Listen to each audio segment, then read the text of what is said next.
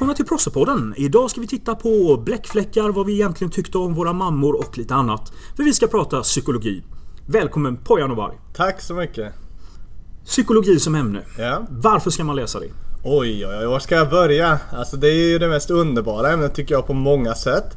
Och det handlar om att man har, det är inte bara ett skolämne där du får ett betyg utan du har en väldigt stor praktisk nytta av det. Både i privatlivet från dag ett, i relation till familj och vänner och annat. Men också såklart sen i yrkeslivet också. Mm. Eh, nu är det så här att jag har läst grundkursen i psykologi när jag Ja. pluggar på universitetet. Så eh, vi behöver diskutera en fråga här. Ja. Eh, håller du med om, eller håller du inte med om påståendet att om man inte var knäpp innan man läste psykologi så är man det efteråt?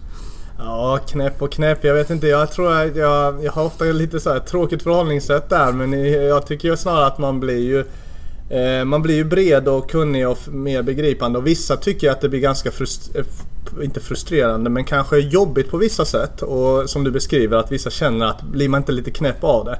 Eh, men för egen del och många andra jag känner tycker jag att snarare att man blir mer balanserad desto mer psykologi man läser och förstår mer om man, om man tar det på rätt sätt. Mm.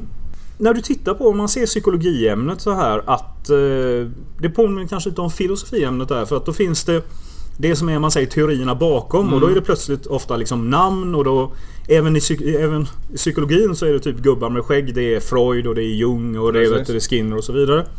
Eh, kanske lite färre dock jämfört med filosofin som går Mm. liksom ett par tusen år tillbaka. Precis. Men sen har man ju det som man då tänker den, ens egen liksom värld och liv och upplevelse på det. Exakt. Hur balanserar man det här med att kunna teorier men också liksom då Mm. kunna studera vardagspsykologi? Precis, det är ganska svår eh, nöt att knäcka. För, för att det, det handlar ju om att, att det är ju viktigt att man har en vetenskaplig grund för att det ska vara ett vetenskapligt ämne som vi, vi, lä, vi läser här naturligtvis. Så det kan ju inte bara vara egna anekdoter och personliga kopplingar och tankar som man har.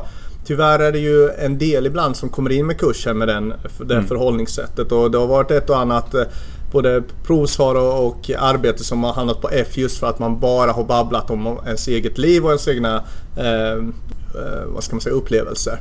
Så att grunden ska ju hela tiden vila på det vetenskapliga men sen är det viktigt att kunna se det här i verkligheten för att man ska ha en praktisk tillämpning. Eh, något jag ska säga där är ju att man inte ska vara kritisk mot en teori bara för att man inte, ska kunna, för att man inte kan koppla det just till sin familj. Och det är något jag ofta är med om att man köper de teorier som man ser i sin familj och sina nära relationer och man köper inte de teorier även om de har kanske mer kvantitativt stöd om man inte kan se dem i sin vardag. Och det är något som kan vara vettigt att reflektera över men som kanske inte man tänker på i första anblick. Absolut.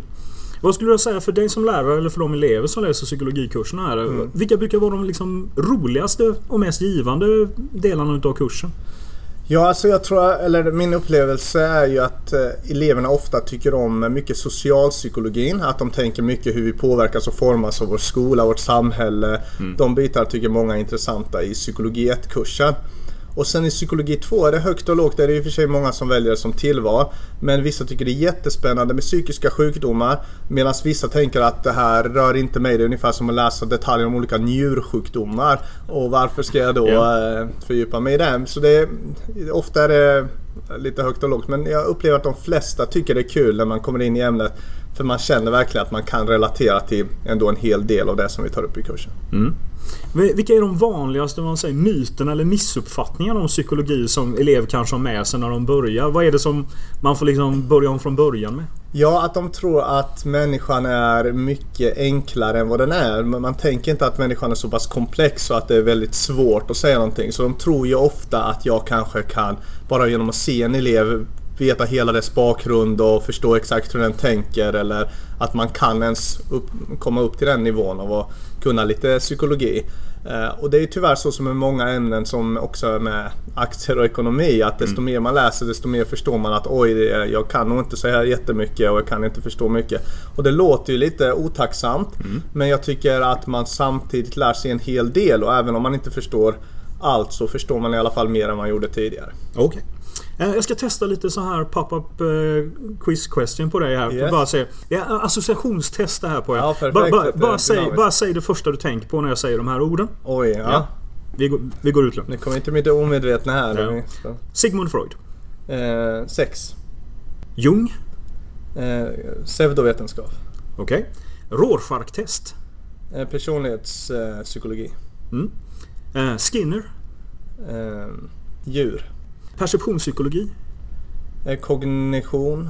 Scientologi. Eh, oh, farligt. Aha. Bra! Det verkar stämma det här. Vad bra. Yes. Så, men eh, Ja. vad skulle jag säga om du har några så här praktiska exempel från lektioner med så här, frågor som ni har diskuterat eller liksom uppgifter som ni har löst som har varit stuckit ur mängden? Oj, som stuckit ur mängden. Det kan ju ibland vara faktiskt eh, kopplingar ofta till den egna skolan och oss som grupp. Det är intressant när man tittar på sig själv.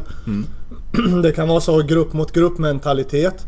Mellan skol skolor till exempel. Det här med att man sjunger Vi går inte på borgar. Gör vi inte? Eh, Okej. Och det kan vara intressant när vi har pratat om det i klassrummet och sen när man tar studenten och så brukar jag ibland blinka lite åt eleverna med hänvisningar tillbaks. Och det tycker jag är kul att, att jag förstår också att man, man har sitt och man skojar men det tycker jag är intressant när vi bearbetar och man har tänkt ett varv till kring de här processerna av personlig identitet och gruppidentitet och annat som vi faktiskt har mycket på skolan. På gott och ont och att man har Ja. reflekterat kring det. Och också hur, det, hur vi är i klassrummet. Hur vi med hjälp av eh, varandra kan ge varandra positiv förstärkning och feedback som gör att vi får ett bra klassrumsklimat och att man är mer medveten om den här metakognitionen, alltså tanken om hur man faktiskt själv tänker. Eh, och när vi pratar om vår inlärning så blir det väldigt mycket på, eh, vad ska man säga, just ett metaplan att vi pratar, vi lär oss om inlärningen. Mm där och då. Nu Ja. låter det lite teoretiskt men i praktiska sammanhang så, Ja. så blir det ofta mer praktiskt. Ha, vad säger du om den här diskussionen om så här psykologisk snobbism? Det här att psykologi är på något sätt ett ämne som ligger ovanför de andra. Att om du kan du psykologi, då kan du förklara ekonomi. För att ekonomi är tillgång och efterfrågan. Kan du psykologi så kan du förklara religion för att det är liksom ett behovssökande och en gruppskapande. Det här med... Eh, känner du igen det här med liksom att psykologer ibland på något sätt eh, upplevs som lite så här ovanför attityd. Att vi kan förklara alla andra ämnen. Ja, vissa kanske har det perspektivet men jag, jag tycker att alla ämnen har ett psykologiskt perspektiv men det är ju inte det enda perspektivet och det är många saker man inte känner till om ämnet som psykologilärare. Så jag tycker snarare att man har ett eh, sidan ifrån perspektiv som kan vara intressant och tillföra något.